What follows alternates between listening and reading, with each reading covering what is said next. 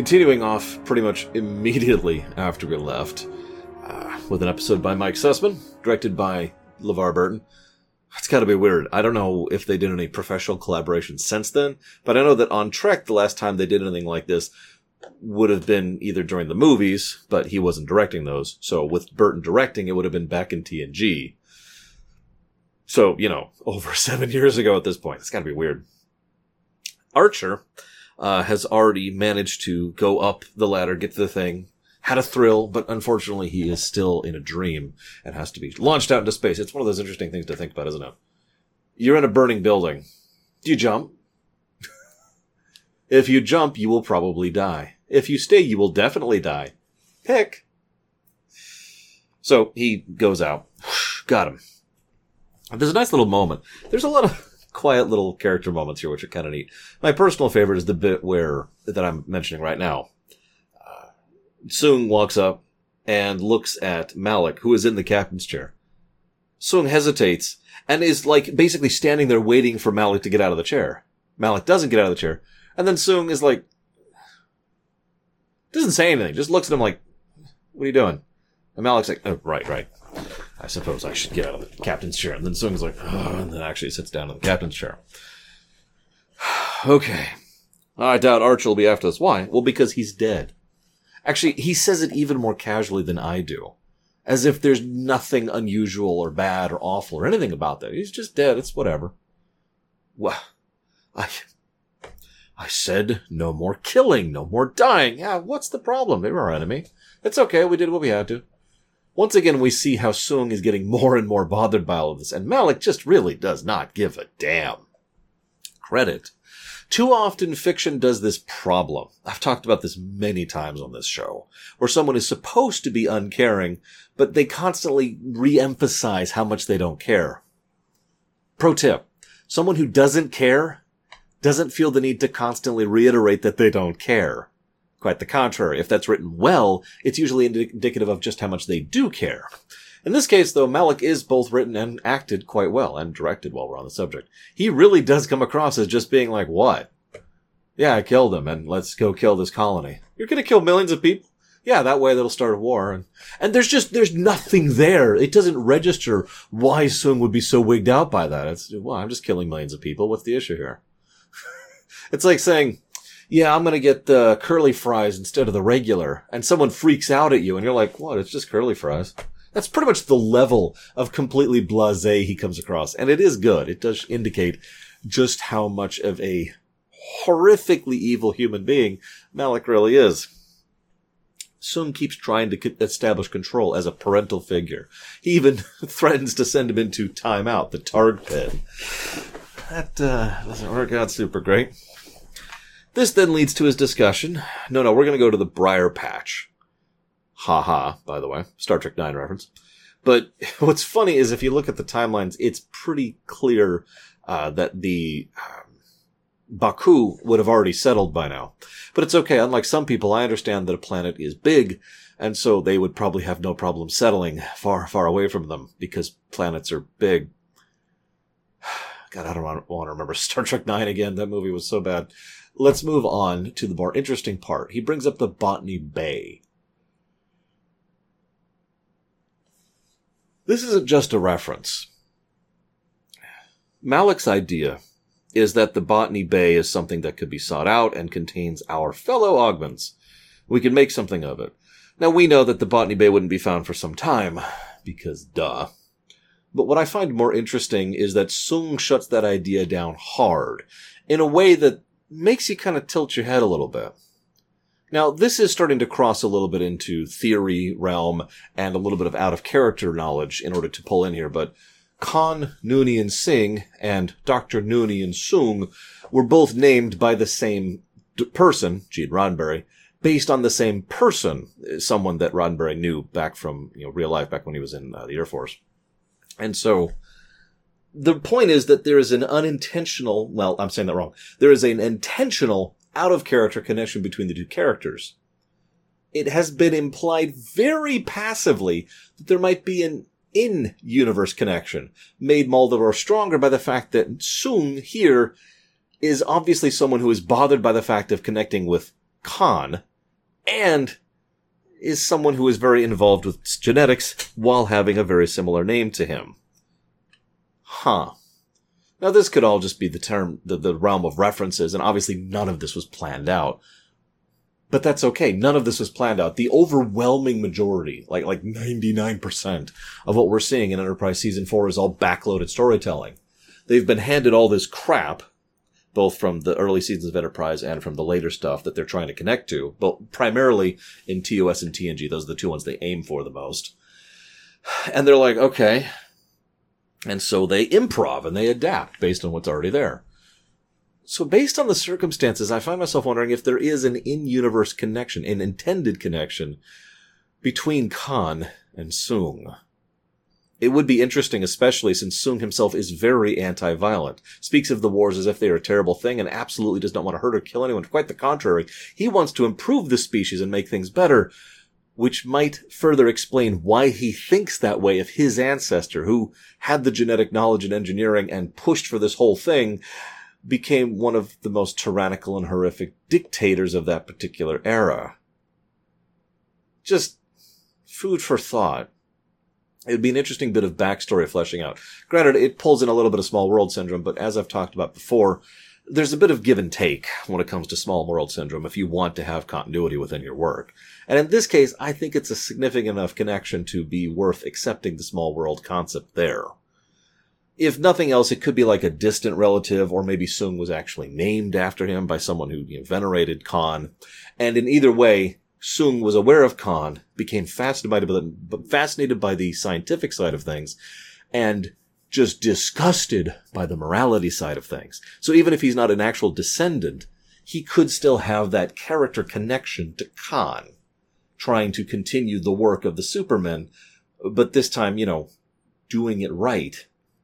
This also shows into contrast his discussions back with Phlox and, Archer back in the first episode.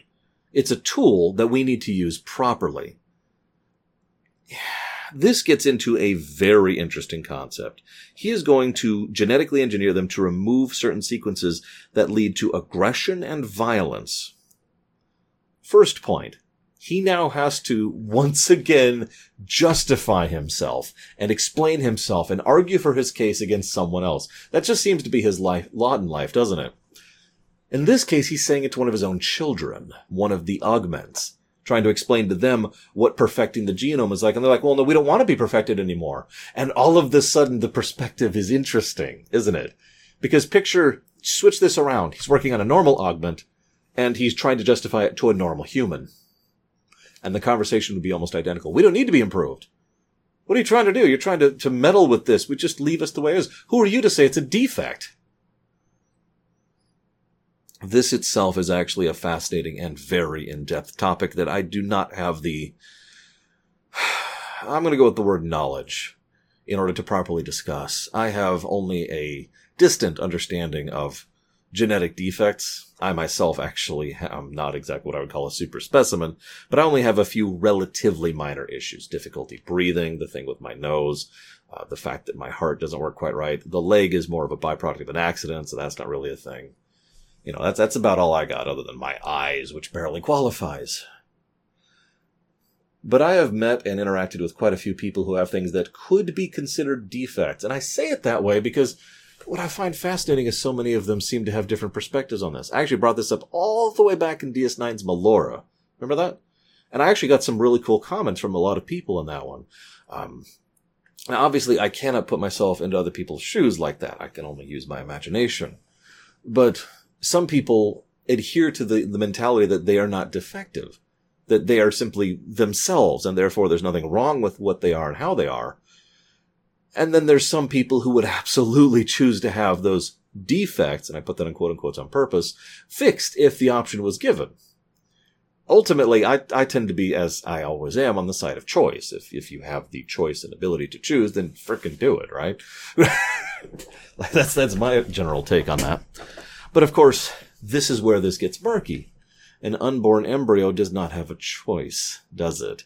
And it's pretty easy for this to get too far out of hand and get into Gattaca territory, which, by the way, is a film I highly recommend if you haven't seen it. It starts off really slow. Give it a bit. Once it takes off really well. Either way, this also ties into something I reference all the way back in Stormfront, part 2, I believe. Vosk and Archer have a very brief conversation in that Vosk, who has already had talked about genetic purity and improving the species, is speaking of using time travel to do it. Here, Soong is trying to use genetic engineering. Both are trying to do the same thing. Both are very different people. Vosk is a zealot and a megalomaniacal maniac. Yes, I know I'm being redundant. I don't care. Because he just wants to have this whole purity, we are the gods kind of a thing. Soong is, well, a scientist. He seeks to improve and to move forward and to learn from the past, showing that he did actually take Phlox's comments to heart and is actually trying to improve things for the next generation. Next iteration, next iteration, next iteration. Get better each time. That's the goal. But we do also see how they've been laying bricks for this and how it could be very easily seen that the person or people making these decisions can come into question. Is this something that should be decided by group consensus? Should it be up to the parents? If it is up to the parents, do they have to have special circumstances to allow for certain things? Can this only be done to remove certain ideas or concepts or genetic tendencies? Is removing the same as changing in the same way that adding would be? And there's a whole other layer of this that we could go into, which, again, I'm not going to. But it is fascinating how they bring this up almost without bringing it up. I tend to eat that kind of concept more than when Star Trek tends to shove something into my face as hard and violently as it can. My personal preference. This, of course, leads to, Malak, who is, continuing to be his Darth namesake. He persists in trying to outthink rather than outkill or outshoot. This is actually interesting in its own right, because obviously he doesn't want to kill. He is not a violent person. He does not want to hurt anyone. That has never been his goal. He has been doing this to benefit mankind. What's interesting, though, is there's also another layer here, an elitist layer, but one that's kind of sympathetic. Sympathetic's the wrong word. It's one I kind of sympathize with. If you're good enough, you don't have to kill. This is a quote, I heard it a long time ago. I've actually referenced this before. It was a family member that told me this. It was one of the ideals of military action is that the truly perfect military action will have no losses on either side, because if you are that good, if everything goes that smoothly, you don't have to kill. Killing is what happens when something screws up, when there's a mix-up, or someone catches you, or you fail. And this is an ideal that I admit I've carried with me for most of my life. Hell, this even extends into my fiction. When I'm playing a stealth action game, for example, like Dishonored or Thief or whatever, the goal is to ghost, which is actually the furthest extent. That's when nobody sees you, nobody ever texts you, you leave it the exact same way it was. It's as if you were never there, hence the term. There's layers to that. In some cases it's okay to knock someone out. In some cases it's okay to, leave a door open or whatever. You get the point. But I bring that up because under those circumstances, if you're good enough, you don't have to kill anyone. Because you're good enough to not do it. You have proven that level of, there's no other way to put this, superiority. And that kind of lines up with Soong's overall mentality, doesn't it? Being superior enough to not have to kill. Now, I use that word superiority not because I think I am, because obviously I don't, but because Soong clearly thinks that this should be how the Augments are, that they should be good enough to not require going to such barbaric acts. So, this leads to the Kevat colony. Remember that one for later. Malak is like, yeah, let's go ahead and start mass murder millions of people and start an interstellar war in order to serve my own self-interest. And he's just so casual about it. I love it. I love how casually, obliviously evil he is this whole episode. I mean, he's been this way this whole time, but damn. Soong is like, no! God, no! What is wrong with you? And Malak's like, this is the only way to, this is like, what are you talking about? This is our only option. Why is this a problem? What happened to you, father? You used to be okay with mass murdering. No, he never was, Malak. Interesting question, and I actually am going to ask this question of you instead of putting it in the... I should just stop doing those end cards. I keep coming up with questions during the recording that I could have put in the end card. Here's my question for you. Do you think Khan would? Do you think Khan Noonien Singh, would be totally cool with mass murdering people and starting an interstellar war so that he could get away for a bit? Weirdly enough, I don't think he would. I hesitated there so you could answer. But it's my opinion that Khan wouldn't, for one of two reasons. One, because it's wasteful. He wants to rule, not to kill. He is far more of a Revan than a Malak. Reason number two, Khan would find it to be, frankly, somewhat beneath him, unless he was in a truly desperate state or completely out of his mind with revenge, which, you know, that was kind of the point of Wrath of Khan. So, we cut to Tucker, who has been avoiding T'Pol. It's a good character zine.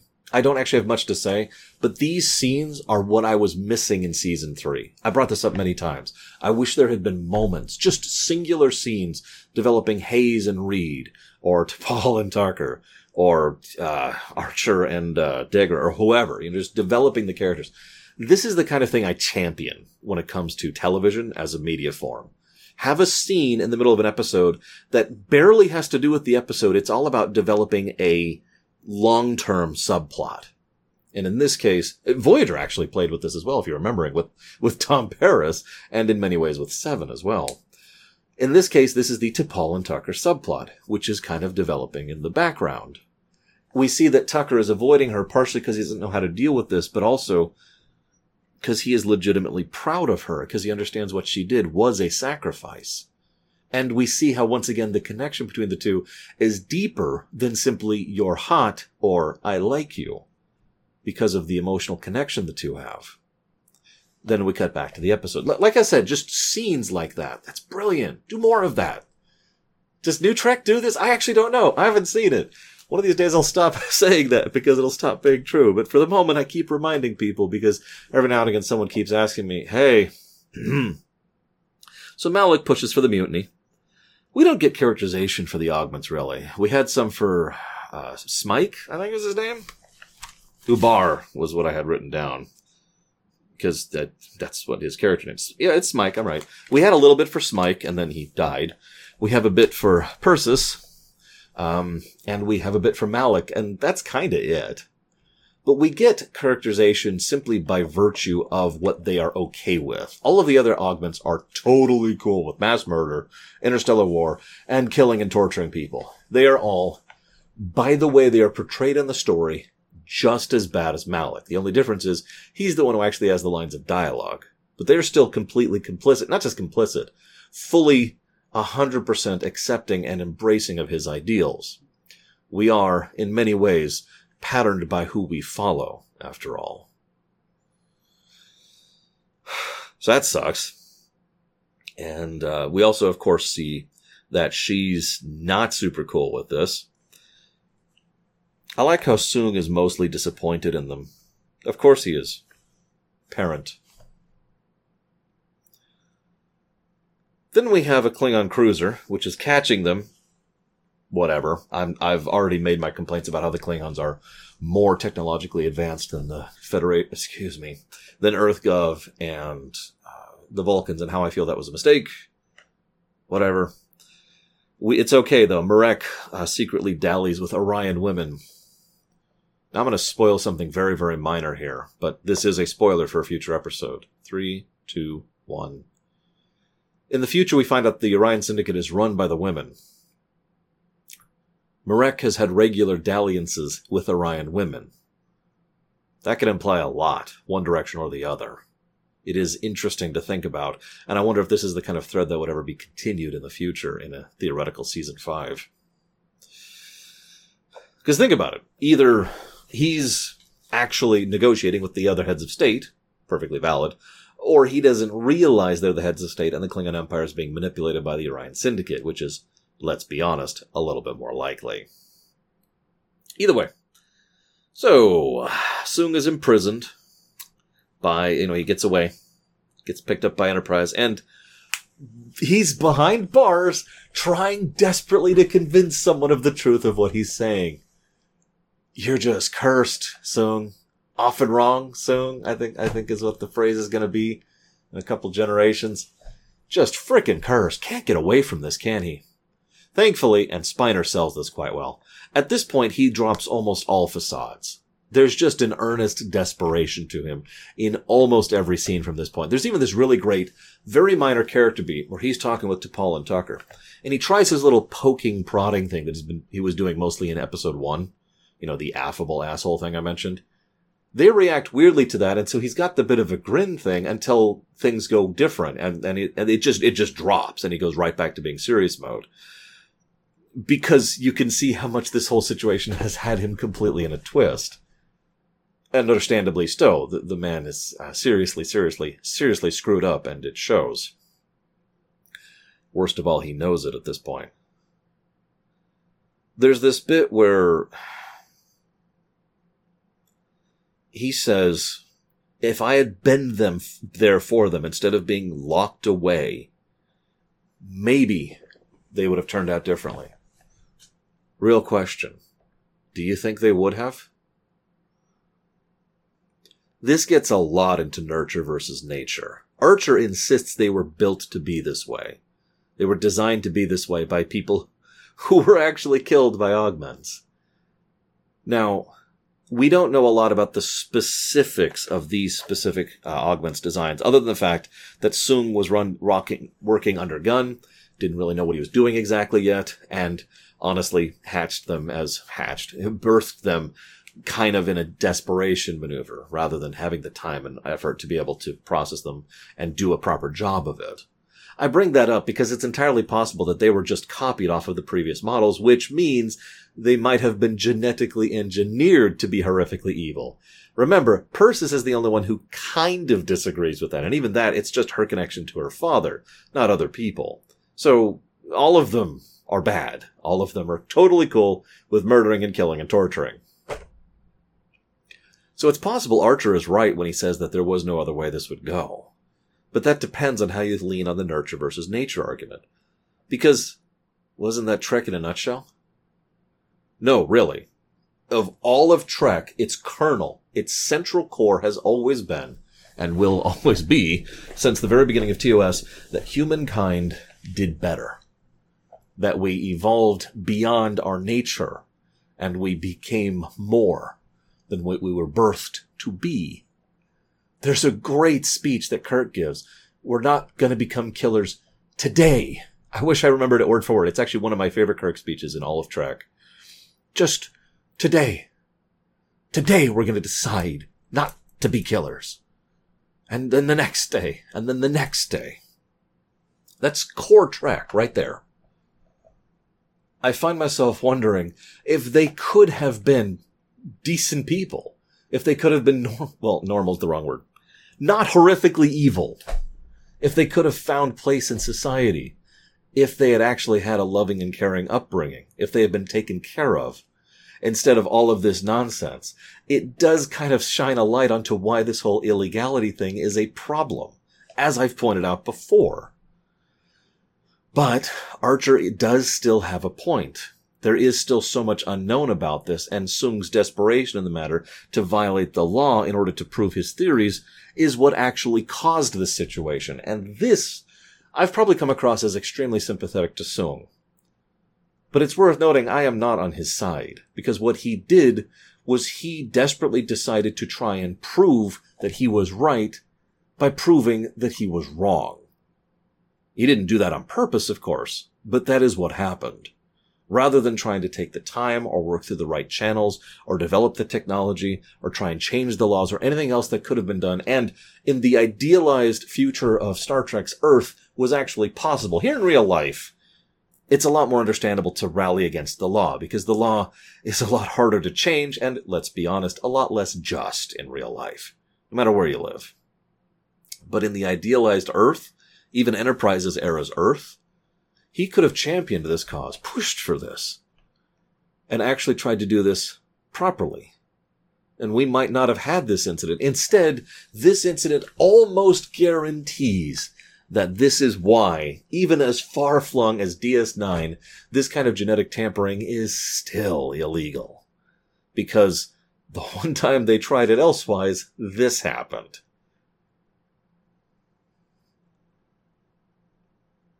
Malak has a scene where he kills Persis. Small request. If I was restructuring this episode, I would make a very small change to it.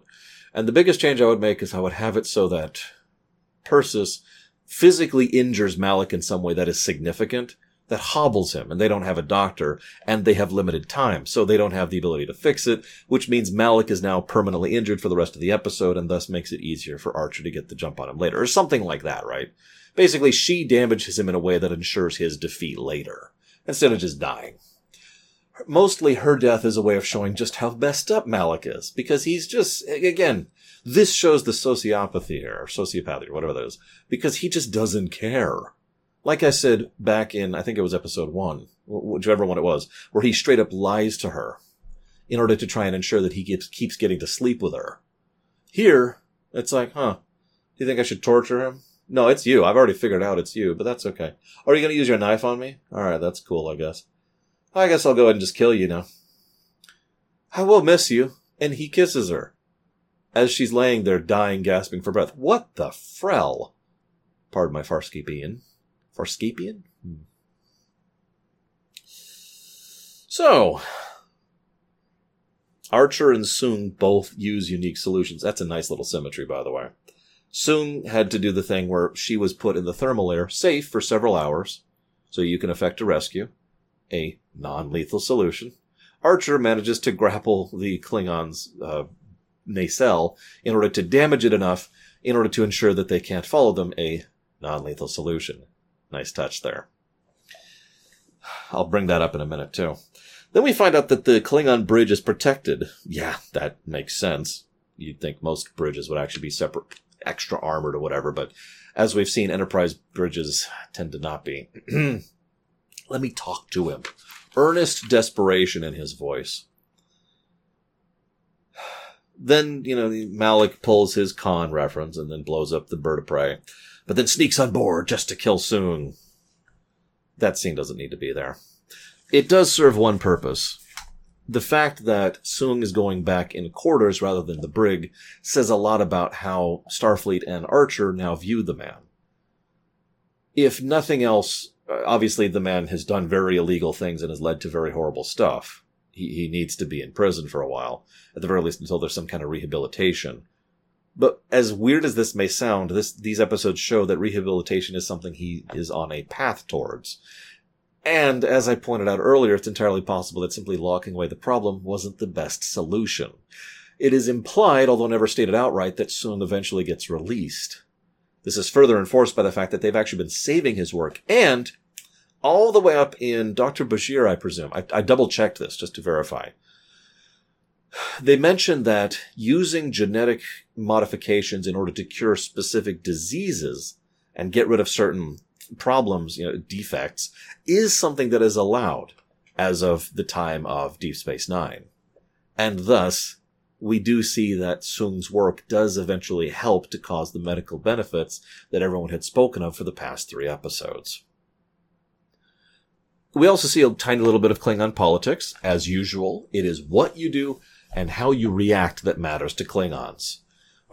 We got attacked by humans. Wait, we'll deal with this. Okay.